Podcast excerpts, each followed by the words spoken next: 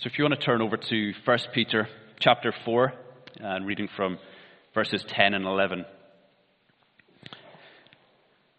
As each has received a gift, use it to serve one another as good stewards of God's varied grace. Whoever speaks as one who speaks oracles of God, whoever serves as one who serves by the strength that God supplies, in order that in everything God may be glorified through Jesus Christ. To him belong glory and dominion forever and ever. Amen. And if you want to flick across to Romans 12, and we read from verses 3 to 8, and it says, For by the grace given to me, I say to everyone among you, not to think of himself more highly than he ought to think, but to think with sober judgment, each according to the measure of faith that God has assigned. For as in one body we have many members, and the members do not all have the same function. So we, though many, are one body in Christ, and individually members of one another. Having gifts that differ according to the grace given to us, let us use them. If prophecy, in proportion to our faith. If service, in our serving. The one who teaches in his teaching. The one who exhorts in his exhortation. The one who contributes in generosity. The one who leads with zeal the one who does acts of mercy with cheerfulness. And then finally, let's flick over to 1 Corinthians uh, chapter 12, first of all, reading from verses 4 to 7, which says, Now there are varieties of gifts, but the same Spirit. And there are varieties of service, but the same Lord. And there are varieties of activities, but it is the same God who empowers them all in everyone. To each is given the manifestation of the Spirit for the common good. And then if you just skip down to verse 14, and we read to verse 20. For the body does not consist of one member, but of many. If the foot should say, Because I am not a hand, I do not belong to the body, that would not make it any less a part of the body. And if the ear should say, Because I am not an eye, I do not belong to the body, that would not make it any less a part of the body. If the whole body were an ear, where would be the sense of smell? But as it is, God arranged the members in the body, each one of them as He chose. If all were a single member, where would the body be? As it is, as it is there are many parts, yet one body. So, First Peter chapter 4 and verse 10 um, is the, the central call to action that this sermon is going to revolve around, this, this healthy mark. Uh, and 1 Peter 4 10 to 11 is the center point of this sermon because it tells us not just what we should do, but how and what is the ultimate purpose and how is this something that matters and something that is actually a glorious thing to be called to. Um, and we're, we're going to unpack this, these two verses um, as, we, as we look at this healthy mark um, and this, how a healthy church is gifted to serve. So we're going to break it into these four, four words or phrases. The first one is gifted, and the first part of uh, verse 10, then to serve, then as stewards of grace, and then finally for God's glory. So gifted to serve as stewards of grace for God's glory. That in a nutshell is what these two verses tell us, and Really, that's this sermon in a, in a sentence. So if you get nothing else, that's your summary. Um, so the first point is gifted. Uh, 1 Peter 4.10 starts by saying, as each has received a gift. But let's just take a quick step back. Who is Peter talking to? Uh, it's to the church in exile. And he spent the, the bulk of the first three chapters in this letter telling the church how to be the church in a world that is full of opposition and difficulty. And he has described the people as a people of God, a building made out of living stones, united by Christ, the cornerstone. And it's a letter aimed at perseverance and Christian resistance in a hostile world. But um, this resistance, it doesn't take the form of just hunkering down and waiting for Christ to return to take them out of the world. It's a call to Christ like action, a call to live and to act and to love as the church should, to be the church in and for the benefit of this hostile world, to live in such a way that they wouldn't be conformed to the world, but the world would look at the church and ask the question, what is the source of their hope? So in light of this, and in light of what Peter says in verse 7, that the end of all things is at hand, Peter then tells the church what they must do. In verse 8, above all, keep loving one another earnestly. And he unpacks what that looks like. He first uses the example of hospitality in verse 9, and then in verses 10 to 11, which is our focus now, uh, he widens the example to include each and every act of service. And he opens by saying, as each has received a gift, use it. So from the first part of verse 10, we have our first point, which is gifted. And the first thing to say is this we are all, every one of us, gifted. God has not left anyone out. We see this clearly in the NLT translation, which says, God has given each of you a gift. And this point is also emphasized in, in 1 Corinthians 12, 6 that we just read, um, where it says that God empowers all the spiritual gifts in everyone. So all of us who are in Christ, all of us who are Christians have received the Holy Spirit and have received a gift. So if you are a Christian here today, this text applies directly to you. It's not for the, the kind of super gifted. It's for all of us. And the word as at the, the start of verse 10 uh, in the ESV could be fairly translated in the way that. So instead of reading as you have received, we could read in the way you have received a gift. And there's two things that we could maybe draw from this. Number one, whatever type of gift you have, use it. Not all of us have the same gift. We, some of us are gifted at speaking or teaching, others gifted at serving behind the scenes or in music or in counseling or in various kinds of helping or administrating. And all of these are good gifts given by God for the church. And Peter groups all of these gifts together into two broad categories of speaking and serving. But we know that there are many and varied gifts given to the church. As we've read in 1 Corinthians 12, 4 to 6, there are varieties of gifts of service and of activities. And in Romans 12, 4, we read that as in one body, there are many members, but not all the members have the same function. We are to complement each other and to work together, and all of us to exercise our gifts together.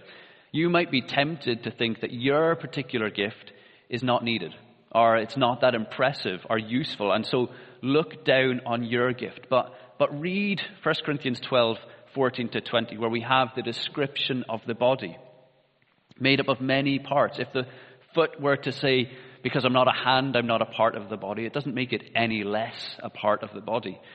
And the, the imagery of if all of us were just one part, if we all had the same gift, or if the body were all uh, a hand, where's the sense of smell? You know, if you're not using your gift because you don't think it is as impressive or as useful as somebody else's gift, you're actually depriving the body of a vital sense or function. Your gift is needed. And a, a second implication of reading Peter's use of the word as at the start of verse 10 in the way you have received a gift could point us to consider the manner in which God has given his gifts to us.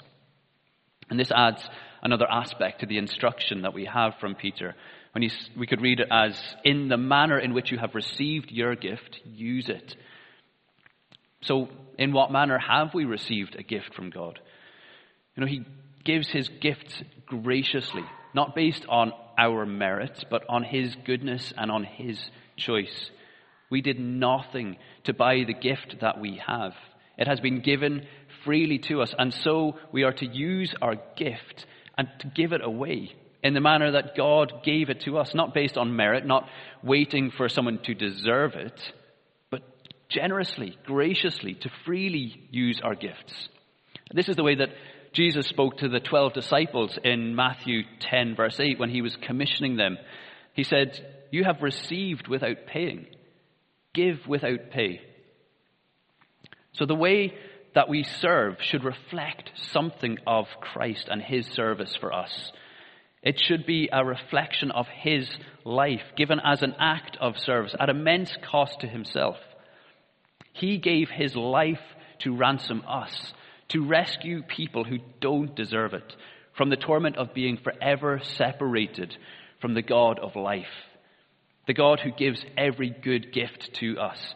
Jesus offered himself freely. And when we accept this free gift of the life of Christ, he also blesses us with every spiritual blessing in the heavenly realm.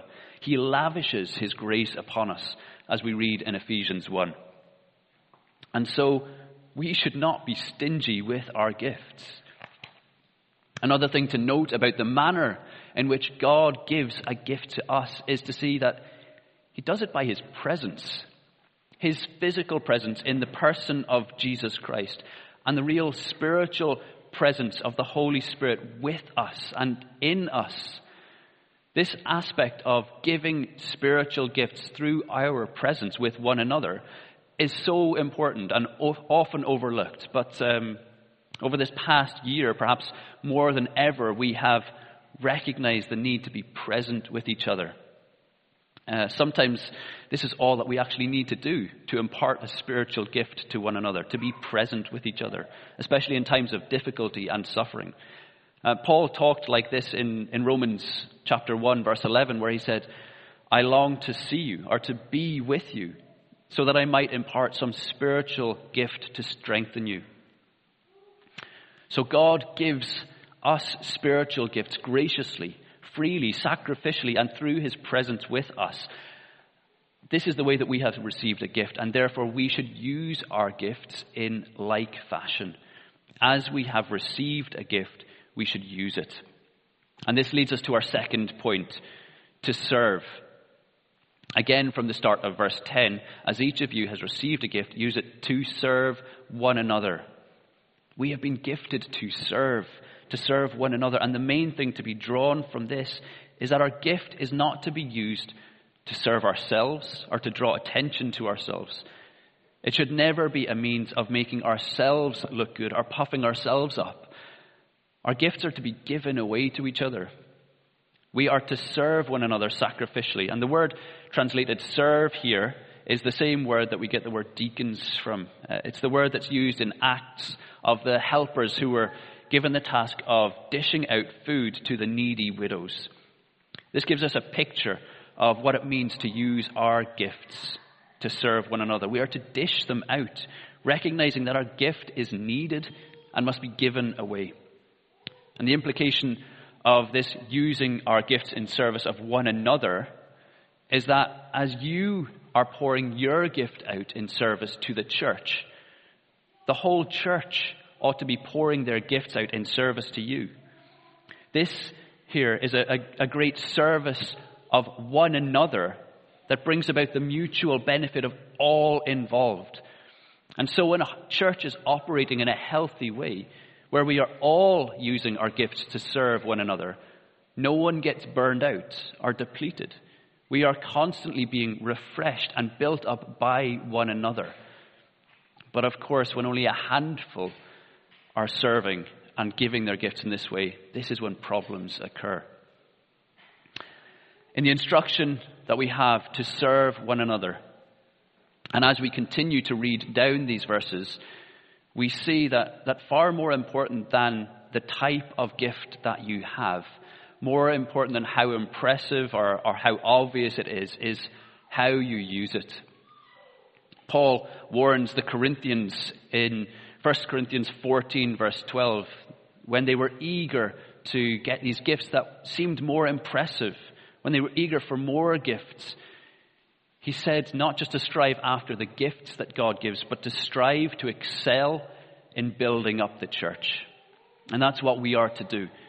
This is how we are, we are to use our gifts to excel at building up the church. And so, building on this point is our, our third point. Um, we've seen that we are gifted to serve, and point three, as stewards of grace. So, the last half of verse 10 and the start of verse 11 tell us that we are to be good stewards of God's varied grace. And it shows us what this looks like. And this actually is a massive and an astounding point when you think about it. Peter says to his hearers, as each has been gifted, use it to serve one another as good stewards of God's varied grace. And a steward is, is someone who looks after something that's not really their property. They take care of it, administer it, make sure it's properly used. A steward is like a, a manager managing a business on behalf of someone else. Peter says that when we use our gifts to serve one another, we are good managers of God's business here on earth. And his business is the distribution of his grace in its various forms. Think about that.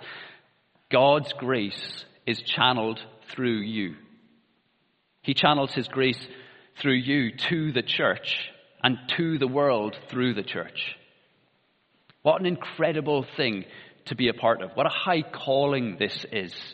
It totally transforms the way that we look at our areas of service in the church. From arranging chairs to a word of encouragement to leading a Bible study or helping in Sunday school. These are acts of service that are the way that God uses us to be stewards of His grace. Being a good steward is a joy, but it also comes with a responsibility. It means not being lazy with the gift that we have.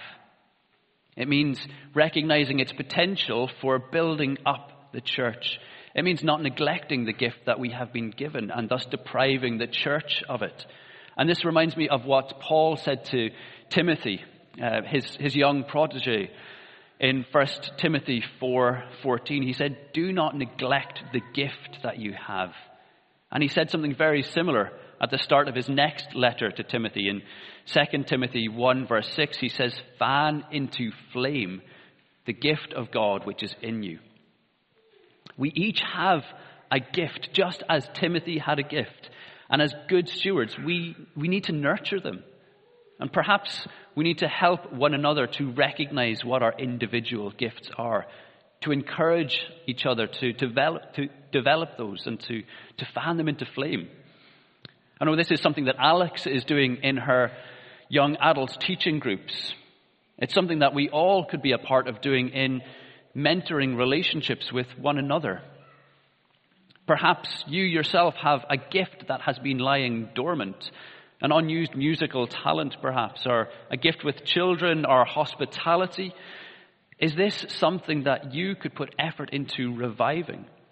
Remember, your gift is not really your own. It's yours to be used to serve one another, to build one another up, to be stewards of God's varied grace.